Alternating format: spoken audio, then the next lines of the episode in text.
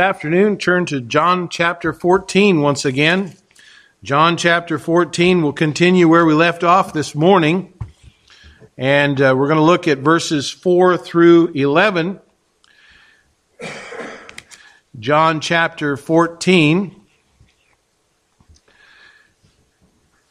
And look at verse four. It says, "And whither I go, ye know, the way ye know. Thomas saith unto him, Lord, we know not whither thou goest, and what can we? Uh, how can we know the way? Jesus saith unto him, I am the way, the truth, and the life. No man cometh unto the Father but by me. If ye had known me, ye should have known my Father also, and from henceforth ye know him and have seen him. Philip saith unto him, Lord, show us the Father, and it sufficeth us. Jesus saith unto him, Have I been so long time with you, and yet hast thou not known me, Philip? He that hath seen me hath seen the Father, and how sayest thou then, Show us the Father? Believest thou not that I am in the Father, and the Father in me? The words that I speak unto you, I speak not of myself, but the Father that dwelleth in me, he doth doeth the works. Believe me, and I am in the Father, and the Father in me, or else believe me for the wor- very work's sake. Verily, verily, I say unto you, he that believeth on me, the works that I do shall he do also, and and greater works than these shall he do, because I go unto my Father. And whatsoever ye shall ask in my name, that will I do, that in the Father may be glorified in the Son. If ye ask anything in my name, I will do it." Now we're looking at verses four through eleven, and in that passage here, verse six, of course, is one of the best known verses of Scripture. Uh, you, um, it's often quoted, often spoken of. But what does it mean that Jesus is the way, the truth, and the life? It's only in understanding this, I believe, that we know the way to the Father. Now, to be politically correct or religiously correct in our day, we can never, you are never to insist upon there's only one way. Right? I mean, that's what the, the everybody else says, you know, you know, no, there's not just one way. And if you're dogmatic about it, and say that, you know, there there's only one way to God, and that's through Jesus. If you're dogmatic about it, that's a quick way to get branded with all sorts of negative names. Now, I say, let the brands be applied. We believe there is only one way to the Father, and it is through the work of Jesus Christ. Now, that's uh, there's not a Baptist way, there's not a Presbyterian way, there's not a Methodist way, or a Catholic way, or a Pentecostal way. There is the Jesus way, and that is the only way. Many insist that as long as you're sincere in what you believe, well, then you'll be okay. Well, you can be sincerely wrong. That's not what the Scripture teaches, that you just be sincere. The Word of God tells us that the narrow is the way which leadeth unto life, and few there be that find it. It's a narrow in the sense that it's a singular way. It's God's way. It's God's way alone that we come to know Him and His saving life. So people are so caught up in their religious persuasions or their de- denominational affiliations that they lose sight of what the Scripture actually teaches. And our concern this afternoon is to focus wholly upon the truth of God, realizing that It is the only, it is only what He has spoken that shows us the way to Himself and consequently the way of life. Now, unless we go the way of the Lord Jesus Christ, we can never know the Father. What is the way to the Father? That's what we're looking at. First of all, notice a solitary mediator. A solitary mediator. Jesus told His disciples, "And whether I go, you know, and the way you know." Thomas objected to what Jesus had stated, and he said, "Lord, we know not whither thou goest, and how can we know the way?" In other words, Thomas was stating in a question form, if we do not even know where you're going, then how can in the world can we know the way to follow you? Well, Christ had already told the disciples that he was going where they could not immediately go. Uh, they would be able to follow later. We'll, uh, we see that in ver- back in verse or chapter thirteen. But now he explains to them that he is going to the Father and that he alone is the way to the Father.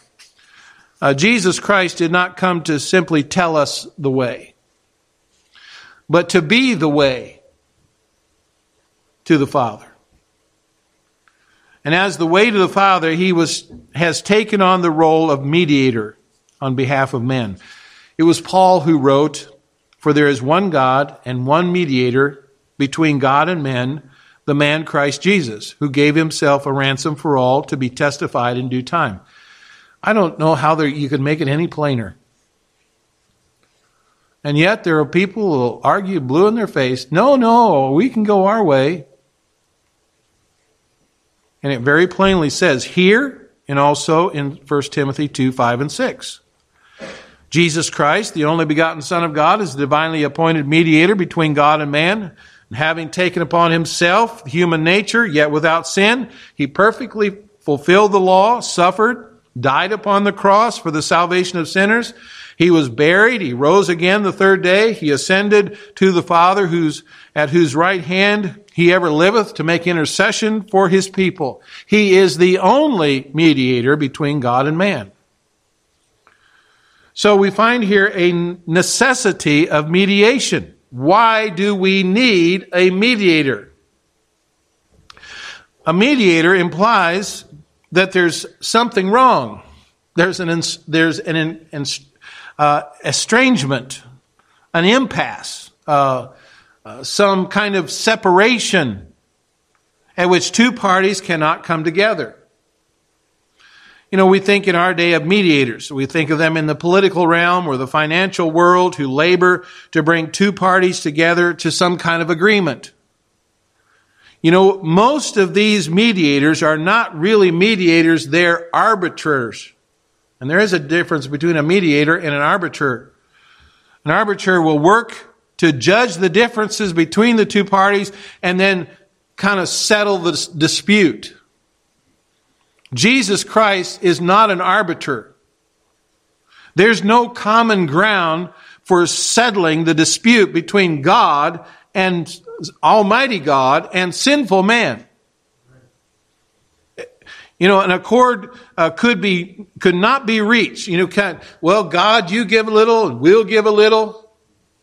That's not the way this works. That's an impossibility. There is a gulf between God and man caused by Adam's fall in the garden. And when God created man, he gave him a perfect setting and nature totally undefiled by sin. And along with the fact that man was created holy as perfect moral being, he also had a mind and a will by which he could make moral choices. And the severity of Adam's choice to breach the law of God in the garden caused the judgment of God to be passed upon all of Adam's posterity. Romans five twelve, wherefore as by one man sin entered into the world, and death by sin, and so death passed upon all men, for that all have sinned. First Corinthians fifteen twenty-two, for as in Adam all die, even so in Christ shall all be made alive.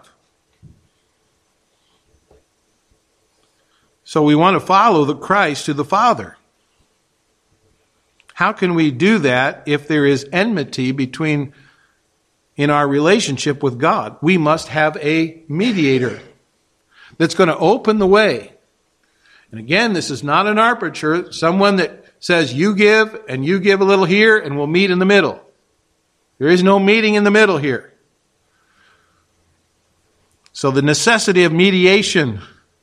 Notice, secondly, the dimensions of mediation. When Jesus said to the disciples in response to Thomas' question about the way, he said, I am the way. He was stating in very succinct fashion the whole of his work of mediation for us. How is Jesus the way? Well, obviously, it began with the incarnation. for him to mediate between God and man, Jesus could not be merely a man, for that would mean that he too was affected by Adam's fall. He too would have been a sinner at enmity with God, nor could he only be in nature God, for that means he would be separated from sinners, and he could not identify with sinners who have Uh, uh, who, and certainly he could not stand before the Godhead on behalf of the same sinners whom he, uh, who have infinitely offended him due to their sin. So how can this need of a mediator be settled? Well, only by God himself. God, who alone is perfect, sinless, and utterly ho- holy, becoming a man, perfectly fulfilling all righteousness on the behalf of man. And so Jesus Christ has two natures, very distinct in every way, yet never confusing the two, the nature of God and the nature of man in one person.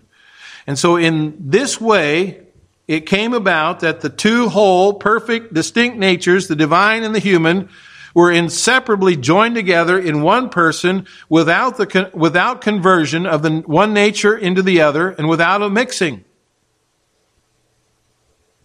without confusion. And so the Son of Man is now both truly God and truly man, yet he's one Christ and only the only mediator between God and man. I am the way, Jesus states, with absolute singular authority. By Christ being the way, that implies there is no other way to God. The moment we try to bypass Jesus Christ to get to God, then we've attempted to mediate our own course to heaven. And those who try this, Jesus said in John ten, verse one, are thieves and robbers. Now, there are numerous dimensions to this truth of Jesus, I am the way, which we need to see. But there are really three offices of Jesus Christ on our behalf, best summed up with prophet, priest, and king. As a prophet, he proclaims to our darkened understanding the truth of God, revealing the living God to us. No man hath seen God at any time. The only begotten Son, which is the, in the bosom of the Father, he hath declared him, John one eighteen. And literally the word declared there means to rehearse, unfold, exegete. What's it mean to exegete? Well, that's what I'm trying to do right, right now. Exegete. I'm trying to explain, okay? Explain, to interpret. And as the prophet, he exegetes, he expounds the living God to sinful humanity. And by both the words he spoke and the revelation of his divine life, he's explained God to us. Hebrews one, verse one and two, God, who at sundry times and in diverse manners spake in time past unto fathers by the prophets, hath in these last days spoken unto us by his Son, whom he hath appointed heir of all things, by whom also he made the worlds. That's a prophet. Jesus fulfills this office as a prophet. He also fulfills the office of priest. He stands before God, the Father, on our behalf to mediate the way to God. Now, all of the Old Testament, you had high priests that were prefigured in the shadowy fashion, the priestly work of Jesus Christ for us. The high priest was the sole representative of the people before the eternal God. He carefully entered in the Holy of Holies with blood to be applied on the mercy seat to propitiate or satisfy God's demands for the sins of the people.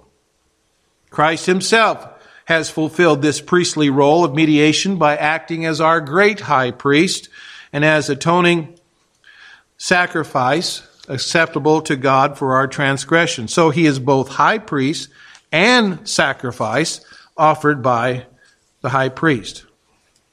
Find this Colossians one, twenty-one and twenty-two. And you that were sometime alienated and enemies in your own mind by wicked works, yet now hath he reconciled in body of his flesh through death to present you holy and unblameable and unreprovable in his sight. Hebrews two seventeen, wherefore in all things it behooved him to be made like unto his brethren, that he might be merciful and faithful, high priest in things pertaining to God, to make reconciliation for the sins of the people. We're coming on Baptist Heritage Sunday, so I thought I'd use a little uh, quote here from the eighteen thirty-three, a group of Baptists meeting in New Hampshire put together a a the New Hampshire Baptist Confession. And it's it expresses this truth like this. It says, "We believe that the salvation of sinners is wholly of grace through the mediator, mediatorial offices of the Son of God, who by the appointment of the Father freely took upon him our nature, yet without sin, honored the divine law by his personal obedience, and by his death made a full atonement for our sins, that having risen from the dead, he is now enthroned in heaven, and uniting in his wonderful person the tenderest sympathies with divine perfections, he is the very way qualified to be suitable, a compassionate, and all-sufficient Savior." Well, back in eighteen thirty, they knew how to say things, didn't they? I think that's very well expressed. He's our priest. Now, he's also our king. Jesus Christ redeems us by the sacrifice of his own blood, rescues us by his triumphal death and resurrection from all the all-enslaving power of sin, death, and Satan. We cannot rescue ourselves, nor can we redeem ourselves. We are in eternal bondage to our sin. Death holds us in its iron-like grip. Satan rules over us as a part of his dark kingdom, but King Jesus delivers us by his work or mediation and brings us under the rule as part of his kingdom. Colossians one, thirteen and fourteen, "Who hath delivered us from the power of darkness, and hath translated us into the kingdom of his dear Son, in whom we have redemption through his blood, even the forgiveness of sins." So as prophet, priest, and king, Jesus Christ declares, "I am the way to the Father." And I trust you know him as your prophet, priest, and king. Now notice, thirdly here, under this solitary mediator, the effect of mediation. What does mediation of Christ do for us as sinners? Well, notice in verse six here in John chapter fourteen, "I am the way, no one cometh, no man cometh to the Father but by me." The effect of mediation is to get us to the Father. Now, what does that imply? Well, first, to get to the Father, the enmity between us and God must be removed. Christ has accomplished through his sacrifice of his own life on our behalf the guilt and condemnation we are under due to the sentence of God's wrath upon us has been ju- judicially satisfied through this justifying work of Christ. Romans five one, "Therefore, being justified by faith, we have peace with God through God uh, with God through our Lord Jesus Christ." Romans eight one, "There is therefore now no condemnation to them which are in Christ Jesus, who walk not after the flesh, but after the Spirit." Our standing with God is now one of righteousness. Not our righteousness, but the righteousness of Christ imputed to us. Second Corinthians five twenty-one, "For he hath made him to be sin for us, who knew no sin, that we might be made the righteousness of God in him." And so the enmity between us and God must be removed, and that's what takes place there. Secondly, not only has our guilt been removed and Christ's righteousness applied to our account, but because of this, we are now in eternal relationship with the Father, the Son, and the Holy Spirit. "He hath reconciled us to God as those who were once enemies. Now we are brought as new, brought as new creatures with new natures into a holy relationship with the living God." Second Corinthians five, eighteen and nineteen, all, all things are of God, who hath reconciled us to himself by Jesus Christ, and hath given us the ministry of reconciliation, to wit, that God was in Christ reconciling the world unto himself, not imputing their trespasses unto them, hath committed unto us the word of reconciliation. Now we could go on and on and on here. Name many, many more effects of Christ's office of mediation, but let me just mention one more. He has adopted us into his family. Now that's a wonderful truth of God's word. He has adopted us into his family.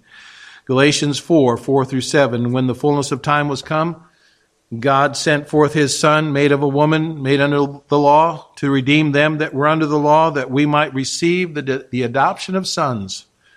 And because ye are sons, God hath sent forth the Spirit of his Son into our, your hearts, crying, Abba, Father, wherefore thou art no more a servant, but a son. And if a son, then an heir of God through Christ. Now how does all that take place? How does that work? I remind you that it's through the justifying work of Christ alone in his office of mediation that we are saved. You see, all the tears in the world cannot wipe away one sin. You can cry about it all you want, day and night. It won't do any good. Nor all the grace and holiness that are in the angels and men to buy the, the, the pardon, at least one uh, of the least transgression. All remission is only by the blood of Christ. He, that is Christ, will be all in all in the business of justification, or he will be nothing at all.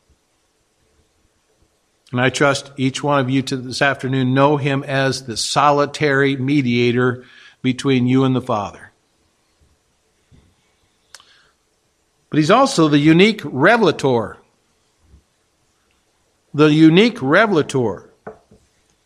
Jesus went on and speaking to his disciples said, not only I am the way, but he says, I am the truth. Now, we generally think of truth as something that's propositional.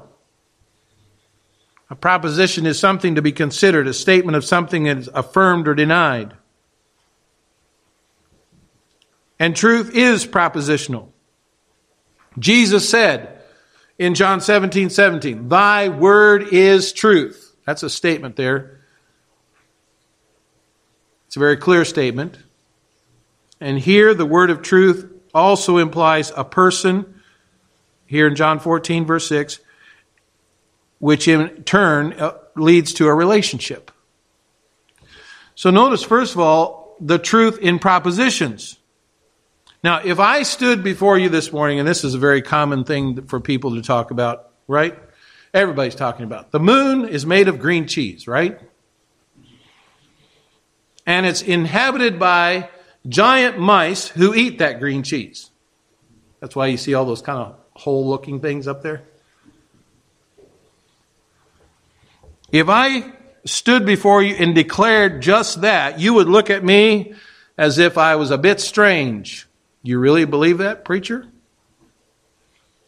Now, why would you look at me strangely? Other than the fact that I'm a strange-looking person in the first place, but it's because I would not be speaking the truth. I'd be telling you a lie or some strange fantasy. And if something is not true, then it cannot be verified and it cannot stand up to the test of scrutiny. In order for anything to be proven as true, it must be verified according to some principles or laws that are themselves proven or unchangeable. For instance, if we discussed some math problems, some of you are math uh, mathematicians, I'm sure. Some of you do that for uh, for a living. Some of you are learning it in school. It's your favorite class, right? Math. Well, what if I said four plus four equals nine? You'd tell me, no, you're wrong. But if what if I said, no, four plus four does, does equal nine, because that's what I want you to believe, and you cannot convince me otherwise. Now, if I tenaciously hold on to my argument that four plus four equals nine... and you say, absolutely not. It's because it cannot be established. Uh, it cannot be because it's not established by principles and laws known to all in, un- in the universe. Now, some people might teach that today. I won't even go into Common Core, but uh,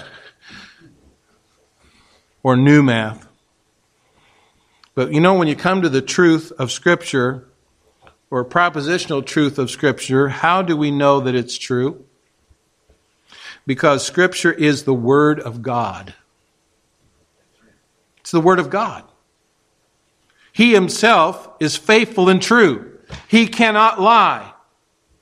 It's an impossibility for God to lie. So He therefore speaks only truth. And the reason Scripture is true is because of the one who's given it to us. All Scripture tells us is given by inspiration of God. It's God-breathed, as uh, writes Paul in Second Timothy three sixteen. And you're missing out on Wednesday night if you don't come to Wednesday night Bible study. We've been talking about this. Because of who God is, what He has spoken must be of necessity true. Now, when Jesus said and declared, "I am the truth," we understand the only that only by the way of propositional truth. That is the written Word of God. All we know about Christ comes from this book, by the revelation of God's Word. If our knowledge of Christ is coming to us by our imaginations, watch out, then we do not have objective foundation on which to rest our faith. There must be one standard, one solid foundation on which our faith stands, and the solitary standard is the Word of God, which is wholly true in every part and every way. In John eighteen, thirty-seven and thirty-eight, we find our Lord being questioned by Pilate after the Jews delivered Him up to Pilate. And Pilate therefore said unto him, "Art thou a king then?" Jesus answered, "Thou sayest I am, that I am a king. To this end was I born, and for this cause came I into the world, that I bear witness unto the truth. Everyone that is of the truth heareth my voice." Pilate saith unto him, "What is truth?"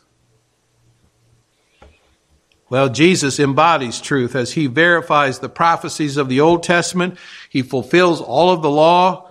And Jesus told the Pharisees and the religious leaders, "Search the Scriptures, for in them you think you have eternal life, and they are they are they which testify of me." See, Jesus Christ reveals truth as He speaks the words of life. Simon Peter said, "Lord, to whom shall we go? Thou hast the words of eternal life." John six sixty-eight. So there's truth in the proposition. Secondly, there's truth in person. The truth is also a person in this instance. And that's the reason why our Lord could say, or could be called, the Word. In the beginning was the Word, and the Word was with God, and the Word was God. That's why He could be called the Word, for He Himself is the truth in person. Now, if you look here in verses seven through eleven, and we won't reread them, but this is how Jesus is the verity of God revealing the Father. Jesus says a similar statement back in chapter one, verse seventeen and eighteen. "For the law was given by Moses, but grace and truth came by Jesus Christ. No man hath seen God at any time. The only begotten Son, which is in the bosom of the Father, He hath declared Him." He is the truth that reveals the Father. He is the image of the invisible God, Colossians one fifteen, who being the brightness of His glory and express image of His person and upholding all things by the word of His power, Hebrews one three. He is the Word, who is God, who shows us the Father, who displays the infinite character of, of God, who shows forth the utter holiness of God, who was in Him all, who has in Him all the attributes of deity in bodily form. John in Revelation chapter nineteen speaks of Christ as the truth. In Revelation nineteen verse eleven it says, "And I saw heaven open, and a, behold a white a, behold a white horse, and he that sat upon it was called Faithful and True. And in righteousness righteousness he doth judge and make war. His eyes were a flame of fire, and on his head were many crowns, and he had a name written that no man knew but he himself. And he was clothed with a vesture dipped in blood, his name called the Word of God."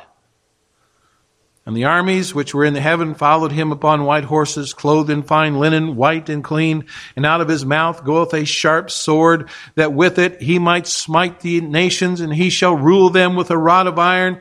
And he treadeth the winepress of the fierceness and wrath of Almighty God. And he hath on his vesture and on his thigh a name written, King of Kings and Lord of Lords. Truth in person. Thirdly, you have truth in relationship. Because Christ has spoken truth propositionally, we must answer to it. Because he himself is true, we must one day reckon with his sure judgments. Truth is not something that we admire from a distance or we flee from, but it's something we should embrace as a relationship. And that's the whole thrust of this text. Jesus was speaking to his disciples of a relationship they were to enter into with him, who is the way and the truth. You know, sometimes it's easier to see something by means of contrasting it with something vastly different. And so the Lord does this earlier in John chapter eight. In John chapter eight, again, familiar verses, he says, ye are of your father the devil, and the lust of your father we will do. He was a murderer from the beginning and abode not in the truth, because there is no truth in him. When he speaketh a lie, he speaketh of his own, for he is a liar and the father of it. And because I tell you the truth, ye believe me not. Which of you convinceth me of sin? And if I say the truth, why do ye not believe me? He that is of God heareth God's words, ye therefore hear them not, because ye are not of God. You see how the devil has no truth in him? Uh, he's the father of lies. He's always speaking of that which is of his nature as a liar. And the thing that Jesus tells the Pharisees is that they are of their father, the devil. Shows that they have no relationship to the truth. They were in a relationship with the father of lies. Now, by contrast, as believers, when we enter into a faith relationship with Christ, we are now of the truth and of God, because in our inner man, we hear the words of God and we believe them. Has Jesus become the truth to you?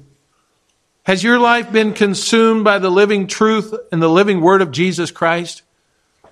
If so, then you have a true relationship with the truth. When you hear his voice speaking to you in saving power, then you become one of his, or one who is of the truth. There's one other thing we want to look at in closing, and that is a life-giving animator. Now, when we think of animators or animation, what comes to your mind? Well, when thinking about this, I thought, well, I think of cartoons. I think of drawings that you do in a series, and if you move these drawings very fast, you know, it looks like the person is moving. And so, to animate means to give life to. That's the meaning of the word.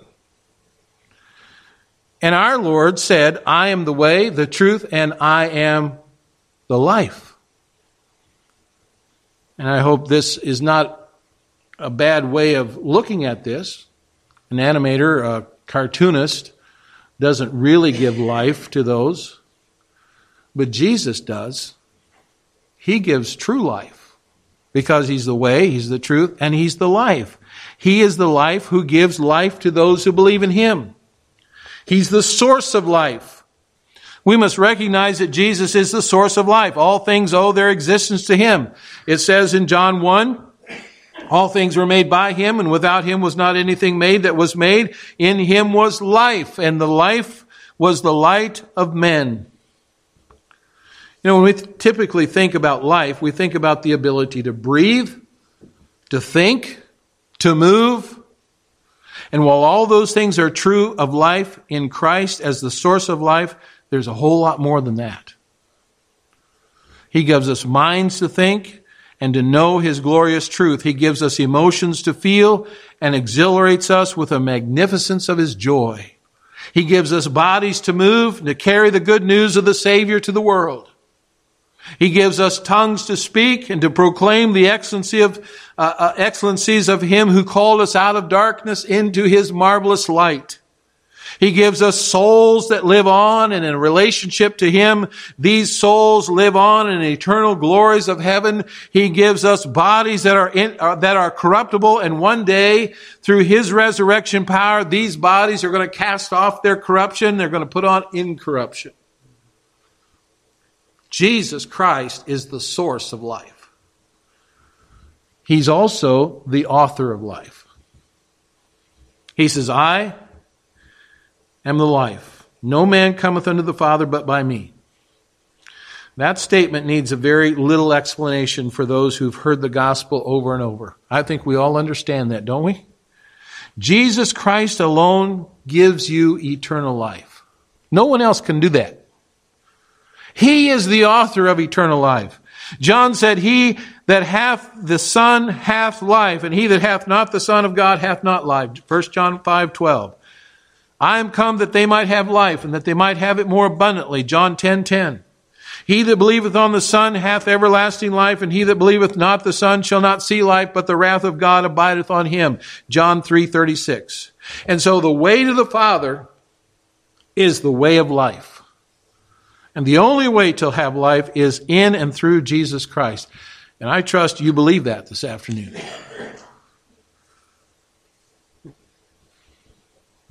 Do you believe it? Remember what he said at the beginning of the chapter. Believe God, believe also in me. Jesus said, I am the way. Have you come to the way of Jesus Christ? He said, I am the truth. Have you embraced the truth of Christ in living relationship? And He said, I am the life. Do you have His life radiating through your whole being this afternoon? I trust you do. Let's pray. Father in heaven,